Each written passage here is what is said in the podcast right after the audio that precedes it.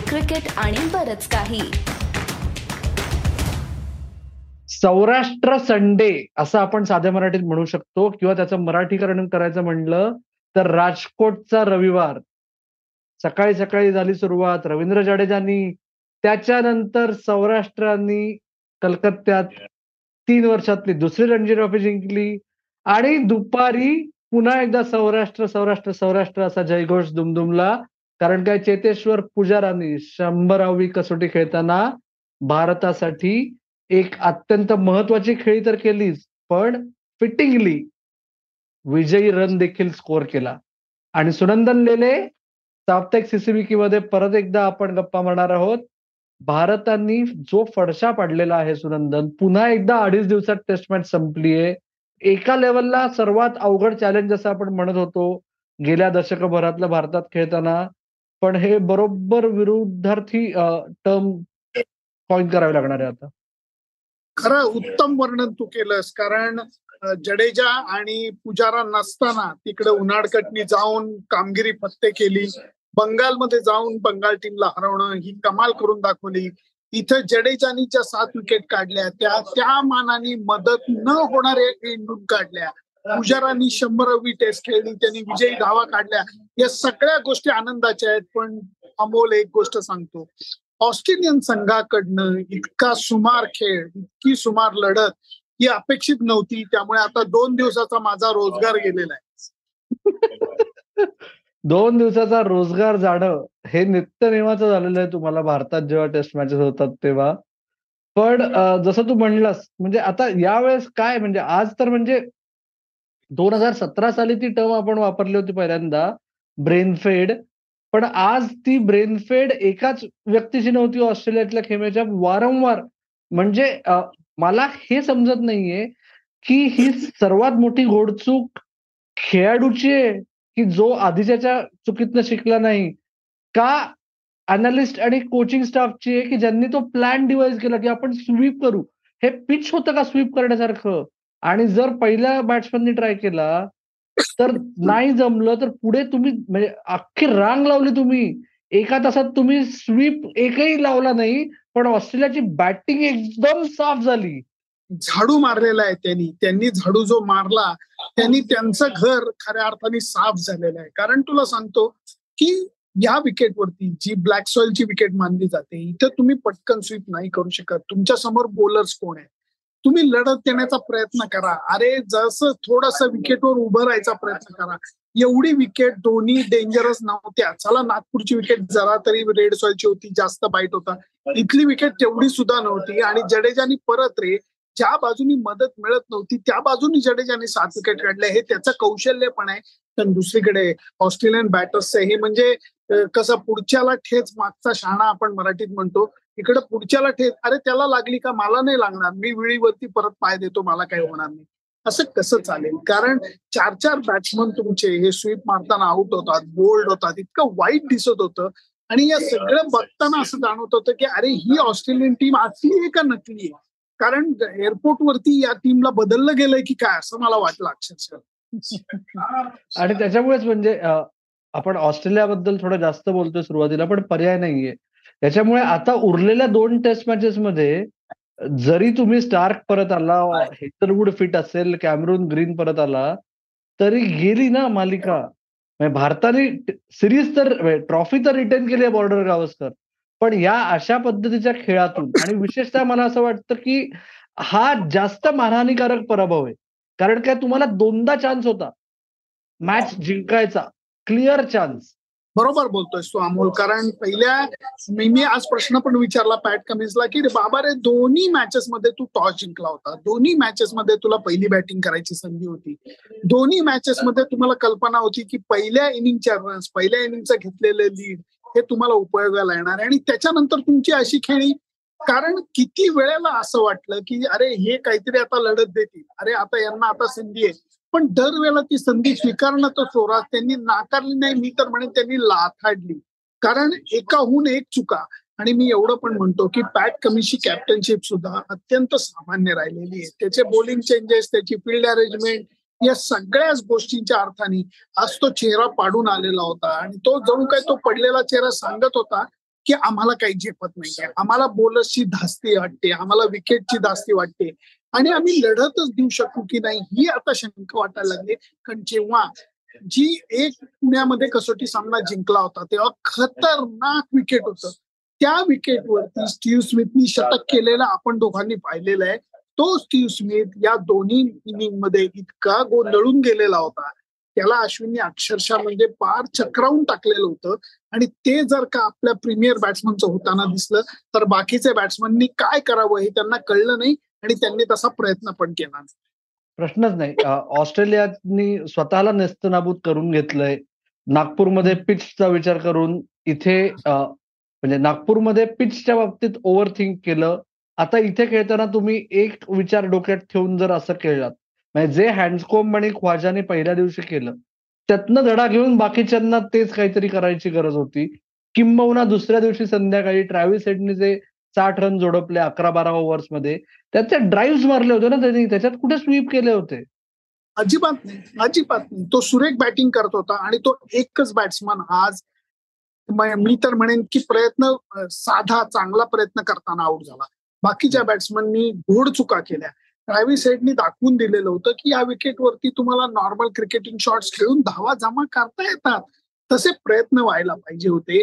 परंतु लबुशेननी थोडेसे प्रयत्न केले पण त्यांच्यामध्ये ती स्वीप आणि रिव्हर स्वीपचं जे भूत त्यांच्या डोक्यात घुसलंय ते कसं निघणार आहे देवदा येस आणि त्याच्यामुळेच म्हणजे ऑस्ट्रेलियन्सने किती चुका केल्या तरी त्या चुका करायला भाग पाडण्याचं कसं गोलंदाजांमध्ये लागतं की जे अश्विन आणि जडेजाने वारंवार दाखवून दिले भारतात फक्त ऑस्ट्रेलियाच नाही समोर कोणीही आलं तरी.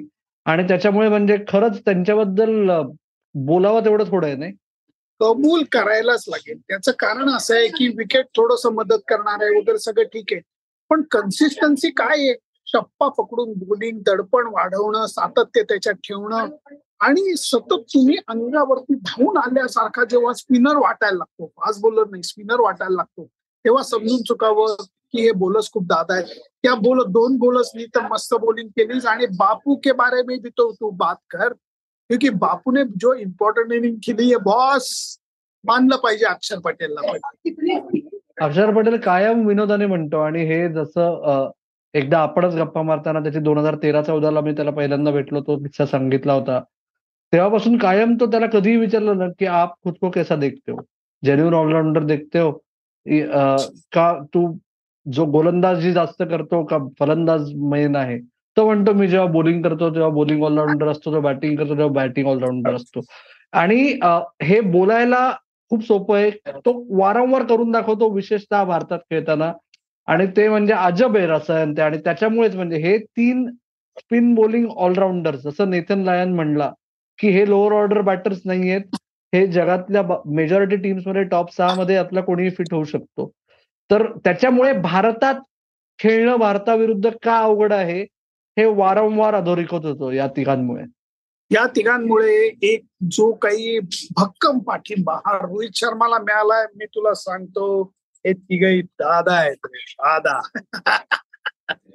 प्रश्नच नाही प्रश्नच नाही. आणि दादाच्या टप्पा जो आहे म्हणजे दादा आता सातवा आहे लिडिंग रन स्कोरर्स इंडियाच्या टेस्टमध्ये.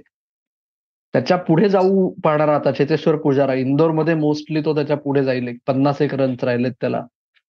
पण चेतेश्वर पुजारा बद्दल बोलताना सुनंदन ट्विटरवर तुला आणि मला एक प्रश्न आला होता. कुणाचा होता आठवत नाही. पण चेतेश्वर पुजाराचा आपण गौरव करतो शंभर टेस्ट मॅचेस खेळल्याबद्दल. त्याच्यामुळे राहण्याचं काय? राहण्याचं बॅडलक म्हणायचं का? पुजाराला वारंवार संधी मिळाली. पण राहणेला ते नाही झालं. हा राहण्यावर अन्याय नाही का? तर या दोघांच्या करिअर्सकडे तू कसं बघतोस? मी बघतो असं की चेतेश्वर पुजाराच्या प्रयत्नांमध्ये किंवा मी म्हणेन कामगिरीमध्ये हे राहण्यापेक्षा किंचित सातत्य हे मान्य करायला लागेल. अजिंक्य आपला मित्र आहे. दादा बॅट्समन आहे. परंतु त्याची एक चांगली इनिंग तर दुसरी चांगली इनिंग पाठोपाठ येते. पुजारा कदाचित तुम्हाला मोठी इनिंग खेळणार नाही पण तो तिथं बॉलरला मनास्ताप देईल. तो तिथं उभा राहील.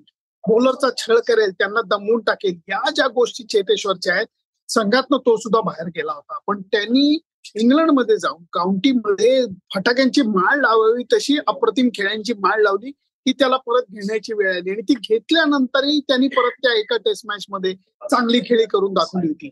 ही जी गोष्ट आहे की संधी मिळाल्यानंतर त्याचं सोनं करायचं आपली जागा अजून मजबूत करायची. पहिल्या इनिंगमध्ये तो आउट झाला. सेकंड इनिंगमध्ये त्याला झिंपत नव्हतं पण तरी सुद्धा तो विकेटवर उभा राहिला. मॅच जिंकून परत आला. ह्या गोष्टी मानण्यासारख्या आहेत. त्यामुळे खडूस हा शब्द मराठी भाषेतला एका अर्थाने वाईट समजला जातो. क्रिकेटच्या भाषेमध्ये खास करून बॅट्समनच्या भाषेमध्ये खडूस हा शब्द ही खूप मोठी कॉम्प्लिमेंट असते खूप मोठी शाबासकी असते. आणि ती चेतेश्वर पुजाराला द्यायला पाहिजे त्यामुळे मला वाटतं राहण्यावरती अन्याय होतोय मला असं अजिबात वाटत नाही. राहणेनी जर का या रणजी ट्रॉफी मोसमामध्ये फटाक्यांची माळ तशीच लावली असती सुरुवात त्यांनी जबरदस्त केली. ती सुरुवात कंटिन्यू करून त्यांनी अजून जर का फटाक्यांची माळ लावली असती तर त्यालाही कदाचित परत संधी मिळाली असती. पण या जरतरच्या गोष्टी आहेत. म्हणून मी म्हणलं ना की अडचण एकच आहे. अप्रतिम बॅटिंग करतो अजिंक्य राहणे सुद्धा. फक्त त्याच्या दोन अप्रतिम खेळ्यांमधलं अंतर जे असतं ते जरा जास्त असतं आणि तेच त्याच्या बोकांडी बसलं. ओके. शेवटचा मुद्दा मला ऑब्विसली तुमच्या आमच्या आवडीचा मुद्दा आम्ही तो चर्चा केल्याशिवाय तुम्हाला सोडणार नाहीये पण पुजाराबद्दल मला एकच ऍड करावं असं वाटतंय की एक आपण मोठा एपिसोड केला मागच्या आठवड्यात पुजाराच्या प्रवासाबद्दलच्या काही आठवणी सांगितल्या. पण पुजारा हा पुजारा का आहे? याचं मुख्य कारण आत्ता जे सुनंदन तू म्हणलास की त्याला ड्रॉप केल्यानंतर त्याला परत खोऱ्याने धावा केल्यानंतर चान्स मिळाला. त्याहून महत्वाचं त्याला जेव्हा विराट कोहली आणि रवी शास्त्री जोडगोळी वर पुढे आल्यानंतर त्यांनी जे प्रेशर टाकलं होतं की पटपट रन्स करा अग्रेसिव्ह क्रिकेट बॉल वगैरे नव्हतं पण तेव्हा विराट बॉल आपण म्हणू शकू.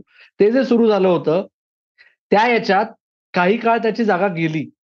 त्याला सुदैवाने कोणी नव्हतं म्हणून इनिंग्ज ओपनर म्हणून संधी मिळाली आणि त्याचं त्याने सोनं केलं. आणि तेव्हापासून आतापर्यंत की चेतेश्वर पुजारांनी कर्णधार कोणी असो विशेषतः विराट कोहली रवी शास्त्रीच्या काळात त्या अग्रेसिव्ह माइंडसेटलाही चेतेश्वर पुजाराची गरज भारतीय संघाला का आहे हे पटवून देणं आणि ते वारंवार सिद्ध करणं याच्यात चेतेश्वर पुजाराची महती आहे असं मला वाटतं. ते आकड्यांच्या पलीकडचं येते पण चेतेश्वर पुजाराने जो वेळ घालवलेला आहे पिचवर जेवढा वेळ त्यांनी इतरांना रन्स करायला मदत केलेली आहे त्याच्यात चेतेश्वर पुजाराची महती जास्त आहे. पण दुसरा एक खेळाडू आहे की ज्याला आता किती वेळ द्यायचा अजून? हे आता म्हणजे फार झालं डोक्यावरून पाणी गेलं तर ते असं तुला मला वाटतंय सुनंदन ते आता वेळ आली आहे का? कदाचित असं होईल की आत्ता आपण रेकॉर्ड करतोय त्यानंतर काही तासात भारतीय संघ जाहीर होईल किंवा हा एपिसोड रिलीज झाल्यानंतर काही तासांमध्ये संघ जाहीर होईल. पण तुला काय वाटतं? त्याच्यात के एल राहुल पंधरा मध्ये असावा नसावा का आता बाद झालं? नाही मला वाटतं शुभमन गिलला संधी देण्याची वेळ आली आहे. के एल राहुल खराब बॅट्समन आहे का? तो प्रयत्न करत नाही का? असं अजिबात नाहीये. पण फॉर मी सुद्धा गोष्ट आहे आणि for me temporary classes permanent वगैरे बोलणं सगळं ठीक आहे. पण जेव्हा एखादा दुसरा खेळाडू यंग प्लेअर जेव्हा इतक्या टॉप फॉर्ममध्ये असतो तेव्हा त्याला तुम्ही किती वेळ बाहेर बसवणार? ही गोष्ट मनामध्ये येते. आणि आज रोहित शर्मा विराट कोहली राहुल द्रविड हे जे सिनियर्स आहेत त्यांनी हाच विचार करावा. की असाच विचार करू एखाद्या सिनियर प्लेअरला अजून पाच टेस्ट मॅचेस तुमच्या काळात दिल्या असत्या आणि तुम्हाला ती संधी मिळाली नसती तर चाललं असतं का माझा एवढा प्रश्न? बरोबर. आणि दुसरा मुद्दा जरी तुमचा व्हाईस कॅप्टन असेल तर व्हाईस कॅप्टन अकरात नाही आणि पंधरात आहे.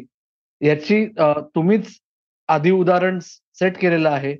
आणि एक स्टेप पुढे जाऊन मी सांगतो की मयंक अगरवाल सारखा खेळाडू आहे की ज्याचं दोन हजार एकवीस आणि बावीस विशेष चांगलं गेलं नाही त्यांनी दोन हजार बावीस तेवीसच्या रणजी ट्रॉफी हंगामात फक्त नऊशे नव्वद धावा केल्या आहेत नऊ सामन्यांमध्ये.